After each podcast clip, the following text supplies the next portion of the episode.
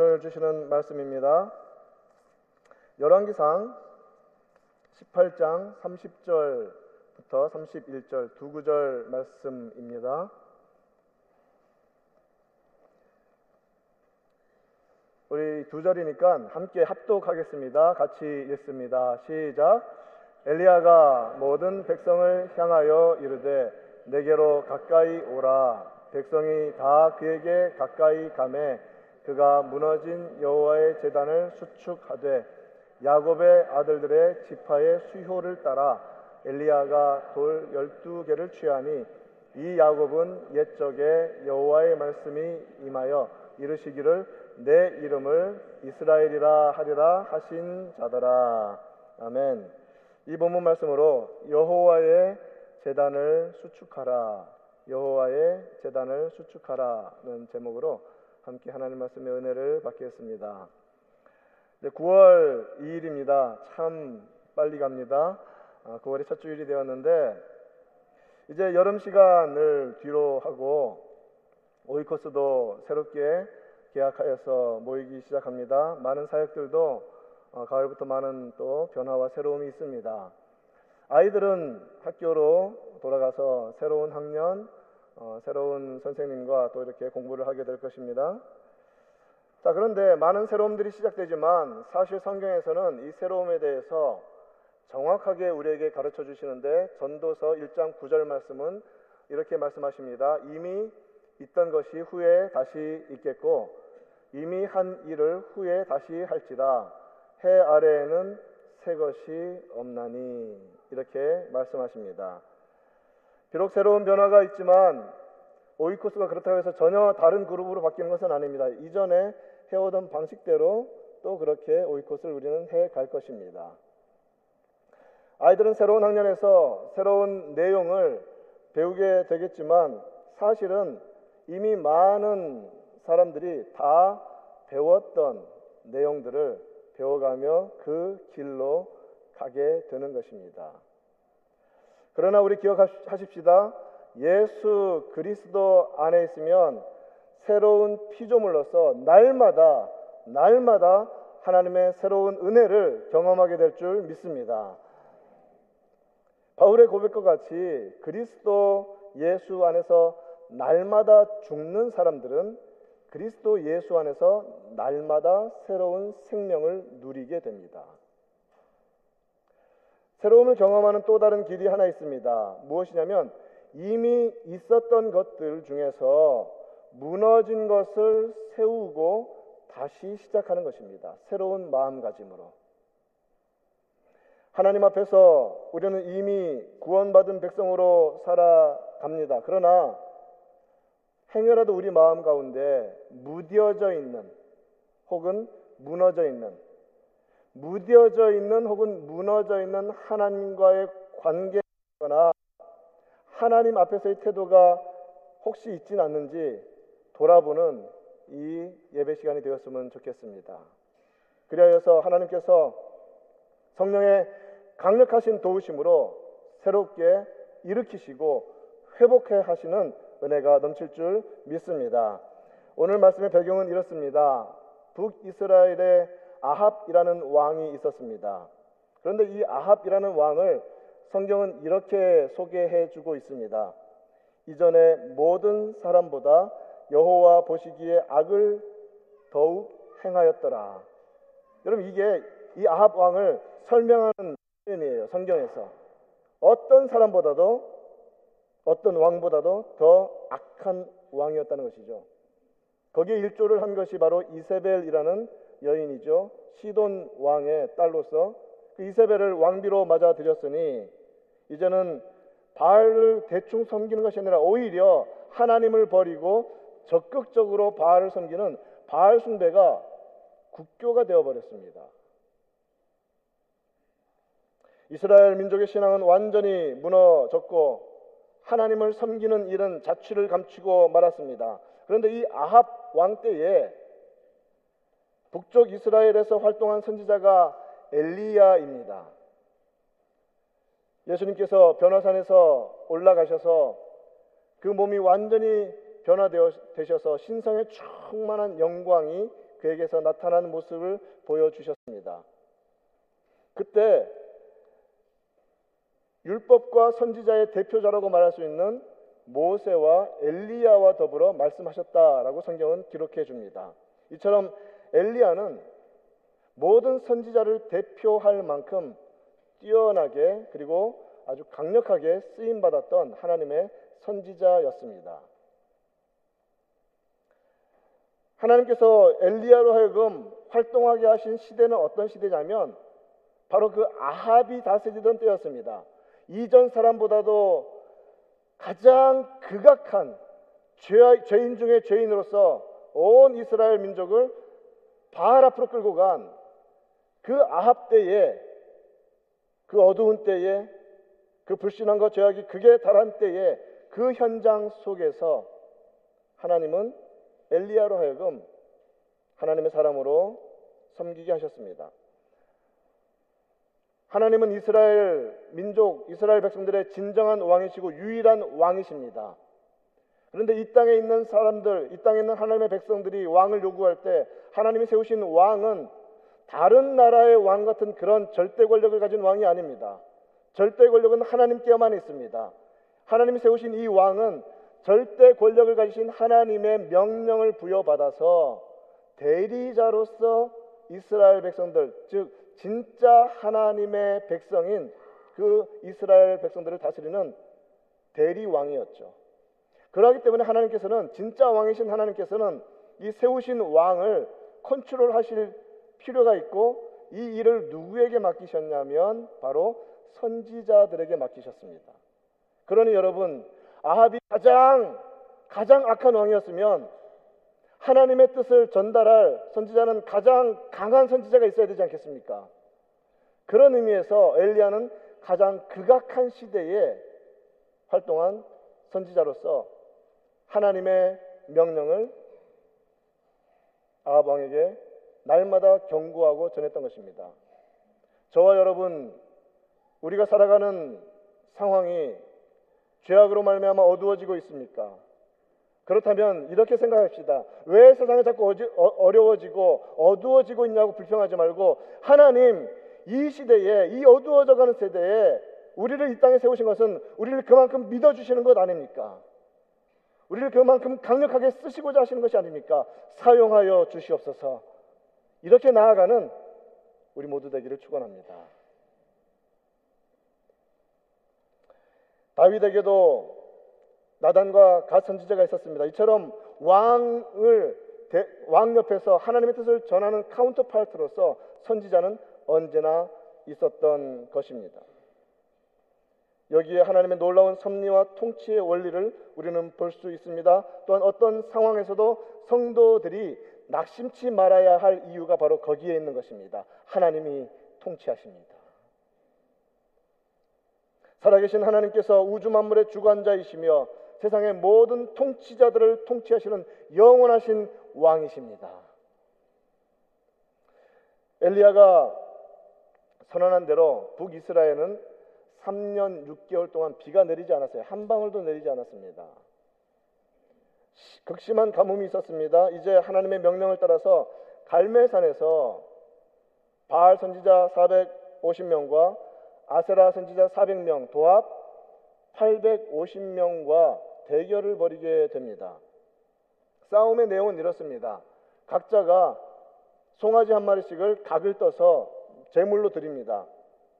그때 사람의 불로 불 붙이지 말고 하늘에서 불을 내려서 그 재물을 태우는 그 신이 진짜다. 진짜다. 여러분 이것을 가리켜서 진검승부라고 말합니다. 검도를 배우시는 분들 진검승부 검도할 때 진검으로 합니까? 큰일 납니다. 목검 가지고 합니다. 이 목검 가지고 대나무 칼 가지고 연습을 하지만 이 진검승부는 여러분 정말 손에 대기만 해도 쫙쫙 나가는 그 날카로운 칼로 진짜 승부를 벌이는 거예요. 목이 날아갈 수도 있습니다. 하늘에서 불이 떨어져야만 합니다. 그 신이 진짜 신이라는 거예요. 영적 진검 승부의 현장입니다. 850명의 바알과 아세라 선지자들은 먼저 그들의 턴을 시작합니다. 여러분 불이 하늘로부터 떨어졌을까요? 떨어지지 않았을까요? 대답을 아시는 분이 한 분도 없는 것이 아니라 이미 마음속으로 never 떨어질 수가 없죠. 왜? 왜 그렇습니까? 가짜니까. 좀 쉬운 말로 공갈이니까. 절대 불이 떨어질 수가 없어요. 그러다 보니까 마음이 급해집니다. 시간이 갑니다. 정오가 지납니다. 그러니 자신들의 종교 행위를 따라서 이제는 자신들의 이 아주 강렬한 강렬한 정성을 나타내 보이기 위해서 칼과 창으로 몸을 막 자해하면서 제발 좀불좀 떨어지게 해달라고 외치고 난리를 칩니다. 이런 현장을 가리키는 단어가 좋은 표현이 있습니다. 난리 부르스입니다. 난리 부르스도 부르스도 그런 부르스가 없어요. 난리 부르스 치는 거예요. 엉망이 됐습니다. 불은 안 떨어지지, 마음은 급해지지.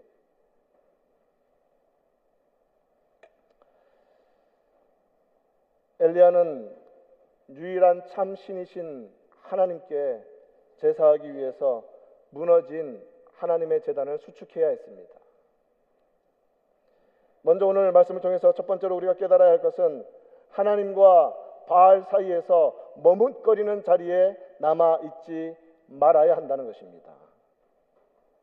이스라엘 백성들은 하나님의 놀라운 구원의 결과로 그 땅에 살고 있었습니다. 그들이 밟고 있는 땅은 보통 땅이 아니었죠.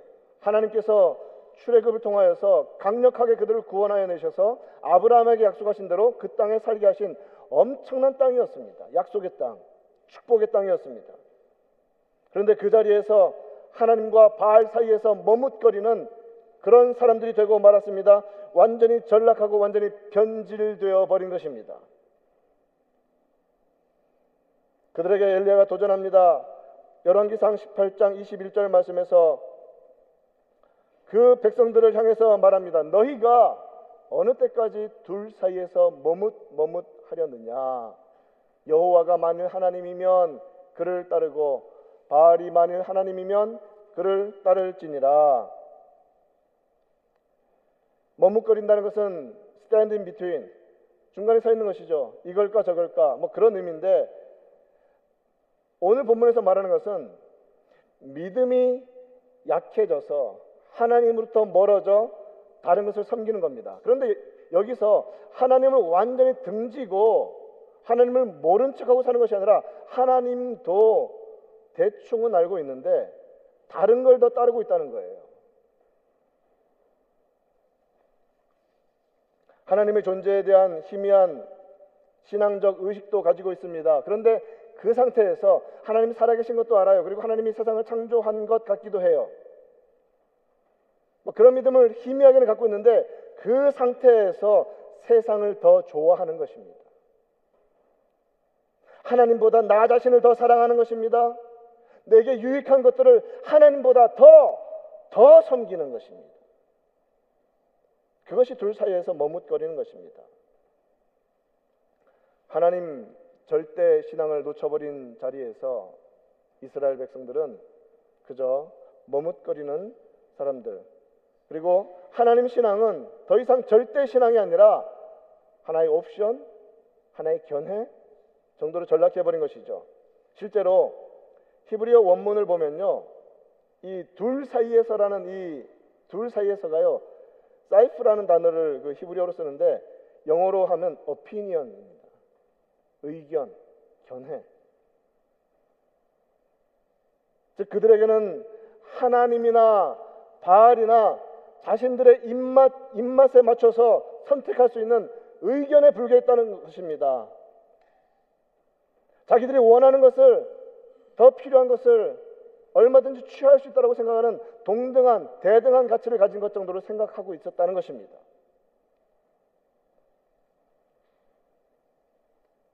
그 절대적인 구원을 받아 애굽의 노예의 상태에서 벗어난 그들이 이제는 하나님만 절대 섬기는 것이 아니라 바알로 대변되는 이방 신에 대한 숭배와 어깨를 나란히 하는 상대적인 가치로 하나님을 전락시켜 버린 것입니다. 하나님을 모르는 것이 아니에요. 안 믿는 것도 아닙니다. 그런데 다른 걸 더 믿는 것입니다. 다른 것을 더 선호하는 것입니다. 이러한 위험을 약속의 땅으로 이스라엘 백성들을 이끌었던 여호수아는 진작에 감지하고 있었습니다. 그래서 그는 자신의 생애 말년에 이스라엘 백성들을 향해서 이렇게 도전합니다. 여호수아 24장 14절에서 그러므로 이제는 여호와를 경외하며 온전함과 진실함으로 그를 섬기라라고 말하면서 14, 15절 후반부에서 너희가 섬길 자를 오늘 택하라 오직 나와 내 집은 절대적으로 여호와만을 섬기겠노라.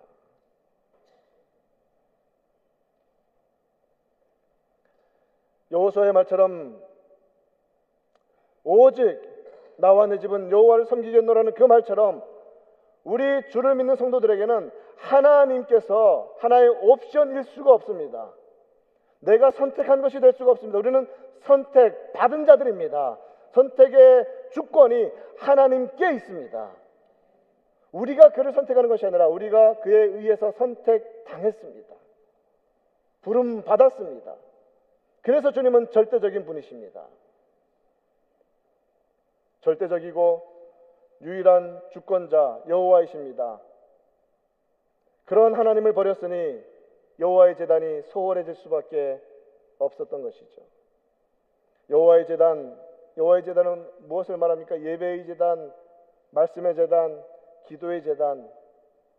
그것이 우리 성도들의 삶에서 무뎌지고 무시되어지고 허물어지는 가장 근본적인 원인과 출발점도 동일합니다. 하나님으로부터 전, 전적으로 떠나는 것도 아니에요. 하나님을 모르는 것도 아닙니다. 그런데 문제는 하나님을 the only God으로 믿는 것이 아니라 one of God으로 믿는 거예요. 여러 신들 중에 그런 신이 있다더라는 정도로 자신의 입맛에 따라서 자신의 기호에 따라서 자신의 선택에 따라서 하나님을 자기가 선택했다고 생각을 착각을 하는 것입니다. 이스라엘처럼 우리는 세상의 것에 마음이 빼앗기고 세속적인 가치에 마음이 사로잡혀서 하나님을 알고 믿고는 있지만 여전히 세상과 하나님 사이에서 머뭇거리며 그리고 세상을 기웃거리는 존재가 되고 말한 것입니다. 그런 틈에 예배의 재단과 말씀과 기도의 재단은 허물어지고 방치되어지고 잊혀졌습니다. 여러분 말씀과 기도를 주 앞에 드리던 그 시간과 그 환경들이 무너져 있습니까? 그렇다면 여러분 큰일 났습니다. 신앙은 큰 위기에 사로잡혀 있는 것입니다. 그런 시간들이 무너져 있다면 회복과 새로움을 원한다면 이제 우리는 머뭇거리던 자리를 박차고 나와서 무너져 버린 여호와의 재단을 수축해야만 합니다. 그것을 어떻게 해야 할 것입니까? 그것이 교회에서 제공하는 대로 훈련의 자리로 나아가는 것일 수도 있고 또 개인적으로 소홀히 했던 말씀을 가까이 하는 시간을 다시 회복하는 시간이고 그리고 예배는 정말 내 생애의 모든 것이라는 마음으로 절대 절대 놓치지 않고 주님의 재단의 예배를 사모하는 것입니다. 여러분 본방 사수하시지 마시고 본당 사수하시기 바랍니다. 따라서 해봅시다. 본방 사수하지 말고 본당을 사수하자. 예배의 자리를 사수하십시오.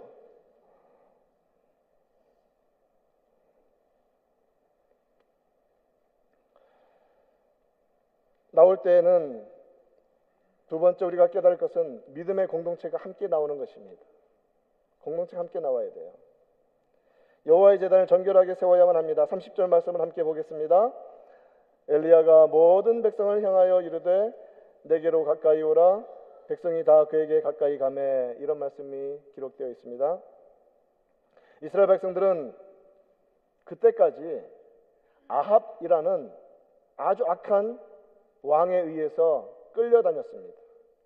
그리고 바알과 아세라 선지자들 거짓자들에 의해서 정말 하나님이 가장 혐오하시고 싫어하시는 쪽으로 끌려갔습니다. 그런데 이제 하나님 신앙을 바로 세우고 하나님 앞에 온전한 재단을 쌓기 위해서 이제 그들은 누구 앞으로 나아가야 하냐면 하나님의 사람인 엘리야 앞으로 모여들어야 하는 것입니다. 여러분 누구를 따라다니고 있습니까? 하나님의 사람, 하나님께서 모으시는 그 자리로 공동체가 함께 모여야 합니다. 우리 역시도 말씀과 기도의 재단을 다시 쌓기 위해서는 믿음의 공동체로서 모여야 합니다. 믿음의 공동체로서 모여야 합니다. 모이기를 힘쓰는 것이 지금 시대 성도들에게 너무너무 절박한 일이 되었어요. 저희들이 성장할 때 어릴 적만 하더라도 이 사회의 문화가 별로 재미가 없었습니다. 그래서 청소년들이 유일하게 좀 고급스러운 문화를 접할 수 있는 것은 교회밖에 없었어요. 근데 지금은요, 교회가 문화적으로 세상을 따라가서는 안 됩니다. 따라잡을 수도 없고요. 그렇게 컴핏하는 것이 아닙니다.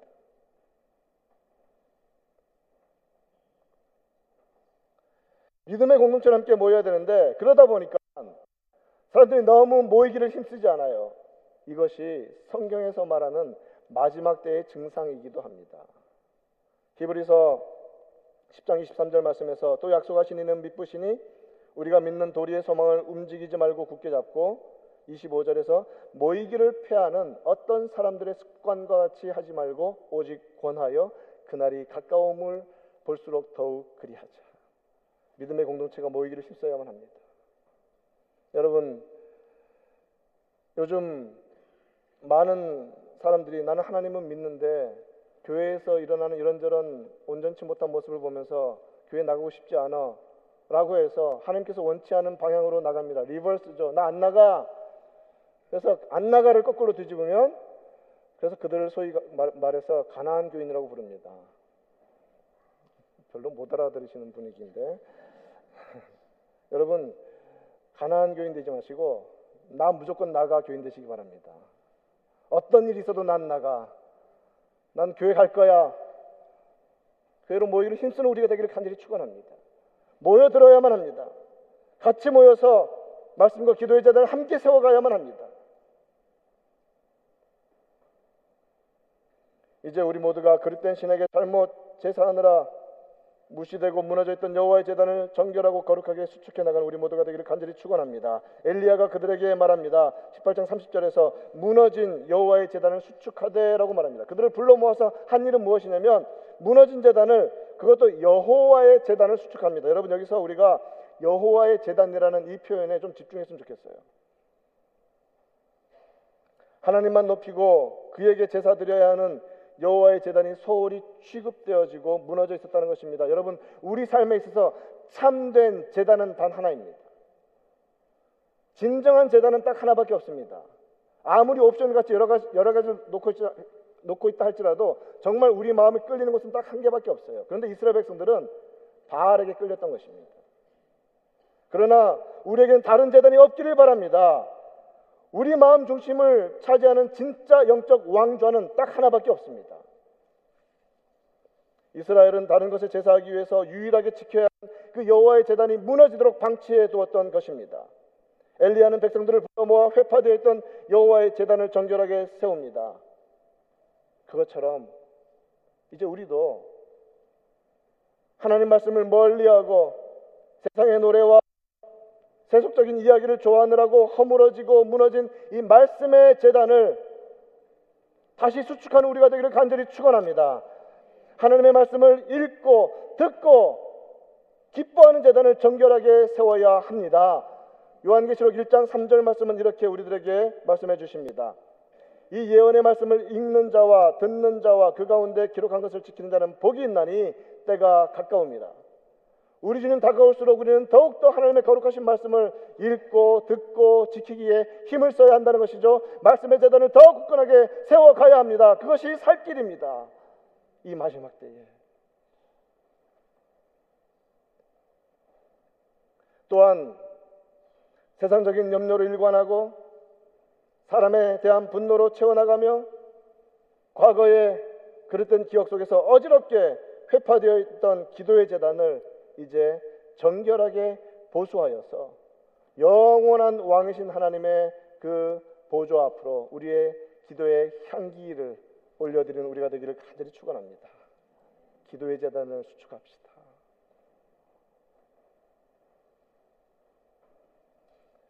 세상 것에 마음 뺏기고 섬기느라 무시되고 무너진 여호와의 재단이 저와 여러분의 영혼 속에 방치된 상태로 남아 있지는 않습니까?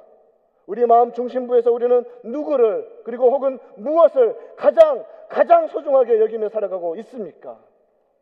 솔직하게 그분이 오직 여호와 하나님이시기를 간절히 축원합니다. 세 번째로 여호와의 재단을 세울 때에 여러분 어떤 일이 벌어지냐면요. 영적인 신앙적인 정체성이 회복됩니다. 내가 누구인지를 내가 하나님 앞에서 누구인지를 알게 된다는 것입니다. 엘리야는 이스라엘 지파의 수대로 12개의 돌을 취하여 세웠습니다. 31절 말씀을 함께 보겠습니다. 야곱의 아들들의 지파의 수요를 따라 엘리야가 돌 12개를 취하니 이 야곱은 옛적에 여호와의 말씀이 임하여 이르시기를 내 이름을 이스라엘이라 하리라 하신 자더라. 엘리야는 북쪽에서 북왕국에서 열 지파로 구성된 그 땅에서 하나님의 뜻을 선포한 선지자였는데 지금 재단을 쌓는데 열 개의 돌이 아니라 열두 개의 돌을 세우는 것입니다. 상당히 의미가 있습니다. 택함 받은 이스라엘 전체 지파를 세우는 것입니다. 북쪽에서 아합의 꿰에 빠져서 바알 숭배에, 숭배에 몰두하고 있는 그 열 지파 사람들에게 강력한 메시지를 주는 것입니다. 너희들은 열두 지파다. 그들의 진정한 spiritual identity, 영적인 정체성이 하나님께로부터 택함 받은 이스라엘 백성이라는 것을 재단을 수축하면서 가르쳐 주고 있는 것입니다.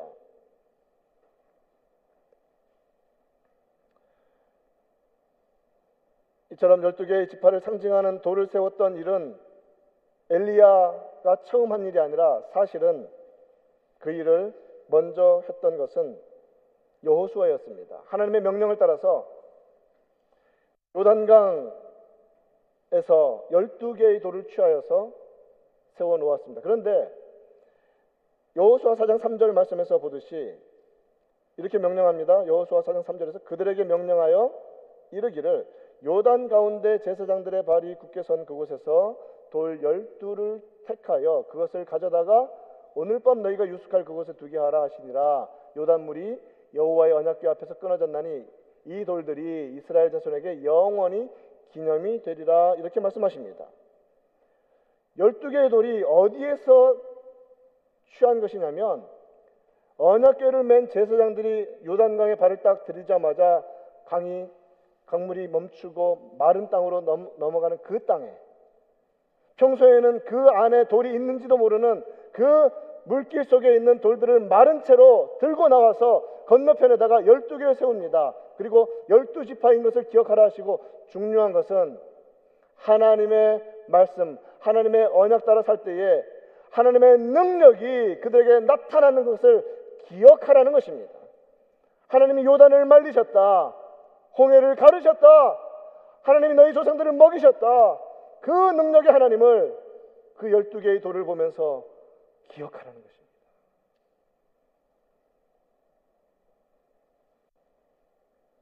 능력의 하나님, 하나님의 택함 받은 백성의 정체성은 이처럼 하나님의 언약 속에서 제대로 발견되어집니다. 언약, covenant.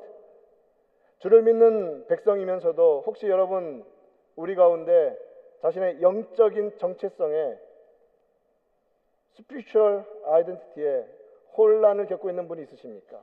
내가 속, 세상에 속한 사람인지 하나님께 속한 사람인지 예수님의 사람인지 세상에 속한 사람인지 그럴 때 우리가 붙잡아야 할 것은 마치 이스라엘 백성들이 엘리야와 더불어서 열두 개의 돌을 세워서 언약의 하나님을 기억했던 것처럼 우리도 역시 하나님과 언약 관계 속에 있다는 것을 기억해야 합니다. 그 언약은 무엇입니까? 하나님이 우리의 하나님 되시고 우리는 하나님의 백성이 되는 것입니다. 신약적으로 말하면 하나님이 우리의 아버지 되시고 우리는 예수 그리스도 안에서 하나님의 자녀가 된 것입니다. 고린도후서 6장 18절은 말합니다. 너희에게 아버지가 되고 너희는 내게 자녀가 되리라. 전능하신 주의 말씀이니라. 이런 구원의 언약을 항상 기억하는 자는요, 결코 세상과 하나님 사이에서 머뭇거리지 않습니다. 어떻게 살아가는가? 이 구절에 이어서 바로 이어지는 것이 장은 바뀌지만 고린도후서 7장 1절 말씀인데 이런 말씀입니다. 그런즉 그런즉이 뭐예요? 하나님의 언약 관계 속에서 하나님의 자녀된 사람이 되었으니까 그런즉 사랑하는 자들아 이 약속을 가진 우리는 하나님을 두려워하는 가운데서 거룩함을 온전히 이루어 육과 영의 온갖 더러운 것에서 자신을 깨끗하게 하자. 언약 관계가 회복되면 이스라엘 백성들이 하나님 앞에서 언약 백성인 것을 회복하면 하나님의 능력이 나타나고 거룩함이 회복됩니다. 그것처럼 우리 역시도 언약 관계가 회복되면 하나님의 자녀인 것을 기억하고 살아가면 이 땅 가운데서 하나님의 자녀답게 살아가는 거룩함을 회복해 나가게 됩니다. 여호와의 제단 하나님만을 온전히 높이며 예배하는 재단을 정결하게 다시 수축하는 우리 모두 되기를 축원합니다. 하나님의 말씀이 선포되고 그를 향해 기도하는 말씀과 기도의 재단이 정결하게 세워질 때 언약의 축복이 회복되고 하나님의 능력을 경험하게 됩니다. 엘리야와 더불어 그렇게 함께 수축한 여호와의 재단 그 회복된 재단 위로 하나님은 진짜 유일한 신이신 하나님은 능력을 보셔서 하늘로부터 불을 내리셨습니다. 열왕기상 18장 37절 말씀에서 여호와여 내게 응답하옵소서 내게 응답하옵소서 이 백성에게 주 여호와는 하나님이신 것과 주는 그들의 마음을 되돌이키심을 알게 하옵소서 하매 이에 여호와의 불이 내려서 번제물과 나무와 돌과 흙을 태우고 또 도랑의 물을 핥은지라 하나님의 능력을 경험하기를 원하십니까? 하나님께 드리는 기도의 응답을 정말 받고 싶으십니까? 그러면 먼저 무너지고 회파된 말씀과 기도의 재단을 회복하는 우리 모두 되기를 축원합니다. 회복을 먼저 해야만 합니다. 먼저 수축해야 합니다. 그러면 불이 떨어집니다. 그러면 능력을 경험합니다. 어떻게 우리는 여호와의 재단을 온전히 수축하는 일을 해, 해 나갈 것인가? 어떻게 하면 할 수 있을까? 여러분 기억합시다. 하나님과 세상, 하나님과 물질, 하나님과 나의 이기적인 자아를 동시에 섬길 수 없습니다. 하나님을 온전히 내 삶과 마음의 중심부의 왕으로 모시는 우리가 되기를 간절히 축원합니다. 우리 가정 모든 믿음의 가정의 진짜 호주는 우리 예수님이십니다. 예수님께서 우리 가정의 머리이심을 믿습니다. 모든 가정의 머리이심을 믿습니다. 진짜 호주이심을 믿습니다. 요한계시록의 일곱 교회에 편지를 보내는데 그 가운데 마지막 교회가 라오디기아 교회였습니다. 라오디기아 지역은 직물 산업이 참 유명했습니다.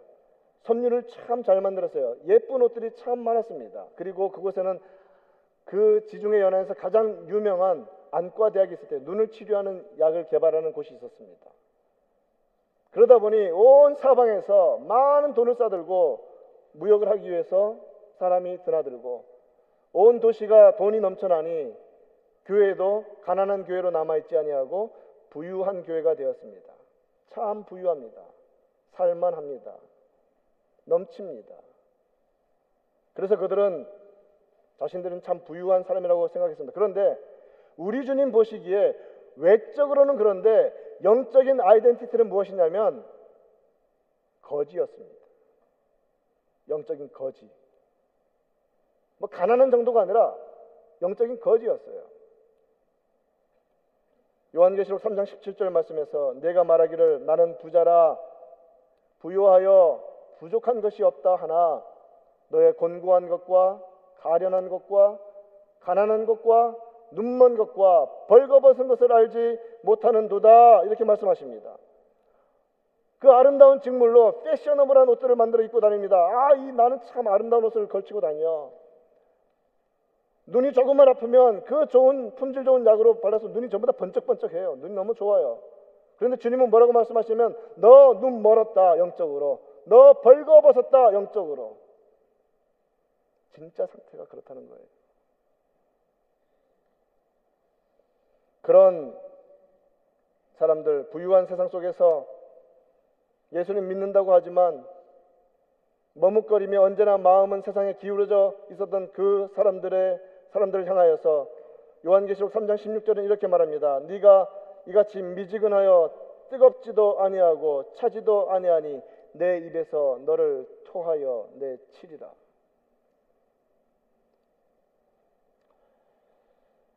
예수님을 믿는 자들이었지만 세상의 물질의 풍요로움 속에서 살아가는 사람들이었습니다. 그래서 머뭇거리는 사람이었습니다. 그들을 향해서 그들에게 주신 예수님을 믿지만 영적으로는 거지 상태에서 부유함만 누리고 외적으로 살아가는 그 사람들에게 예수님은 3장 20절에서 그래서 이 말씀을 주시는 거예요.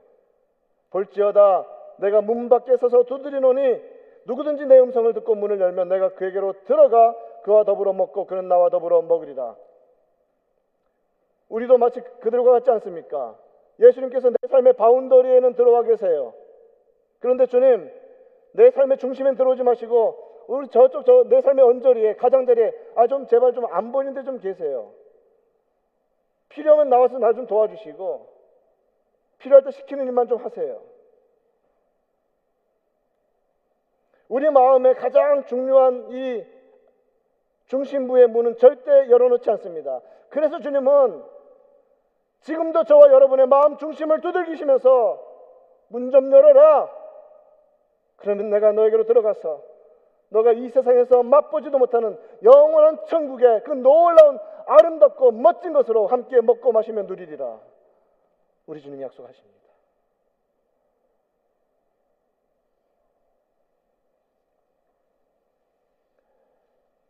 여러분 우리 말씀과 기도의 재단을 함께 세우는 주의 거룩한 성도 되시기를 간절히 축원합니다. 좀 실제적으로 여러분 교회에서 제공하는 이런 훈련들 성장반, 제자반, 사역자반 훈련 받으십시오. 저도 압니다. 완전하지도 않고 완벽하지도 않고 그럴 수도 없습니다. 그런데 여러분 기억하십시오. Better than nothing. 안 하는 것보다는 훨씬 낫습니다. 하지 않을 때보다 훨씬 더 많은 말씀을 읽고 훨씬 더 많은 말씀을 암송하고 훨씬 더 하나님의 말씀 앞에 날마다 날마다 나아가는 시간을 갖게 된다는 것입니다. 여러분 기억하세요. Better than nothing. 아무것도 하지 않으면서 저기 가봤자 별것 없어. 완전하지 않아. 이 말들이 얼마나 얼마나 우리를 머뭇거리게 만드는지. 그리고 훈련을 받으신 분들 훈련의 추억이 사라지셨습니까? 세우십시오. 다시 말씀 펴서 묵상하고 눈물 흘리고 기도하는 시간과 자리를 세워 나가십시다. 그게 살 길입니다. 여러분 그래야 삽니다. 그래야 삽니다. 언제까지 이 세상 가운데서 세상에 썩은 물 먹어가면서 죽어가겠습니까? 그렇게 살 수는 없습니다.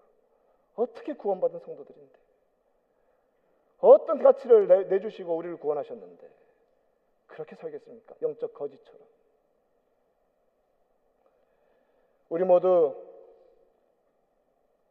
엘리 앞으로 몰려든 이스라엘 백성들처럼 언약의 지파로서 여호와의 재단, 말씀의 재단 든든하게 수축하여서 하나님의 능력을 경험하며 주의 백성답게 거룩하게 살아가는 놀라운 은혜 함께 누리기를 우리 구주 예수님의 이름으로 축원드립니다.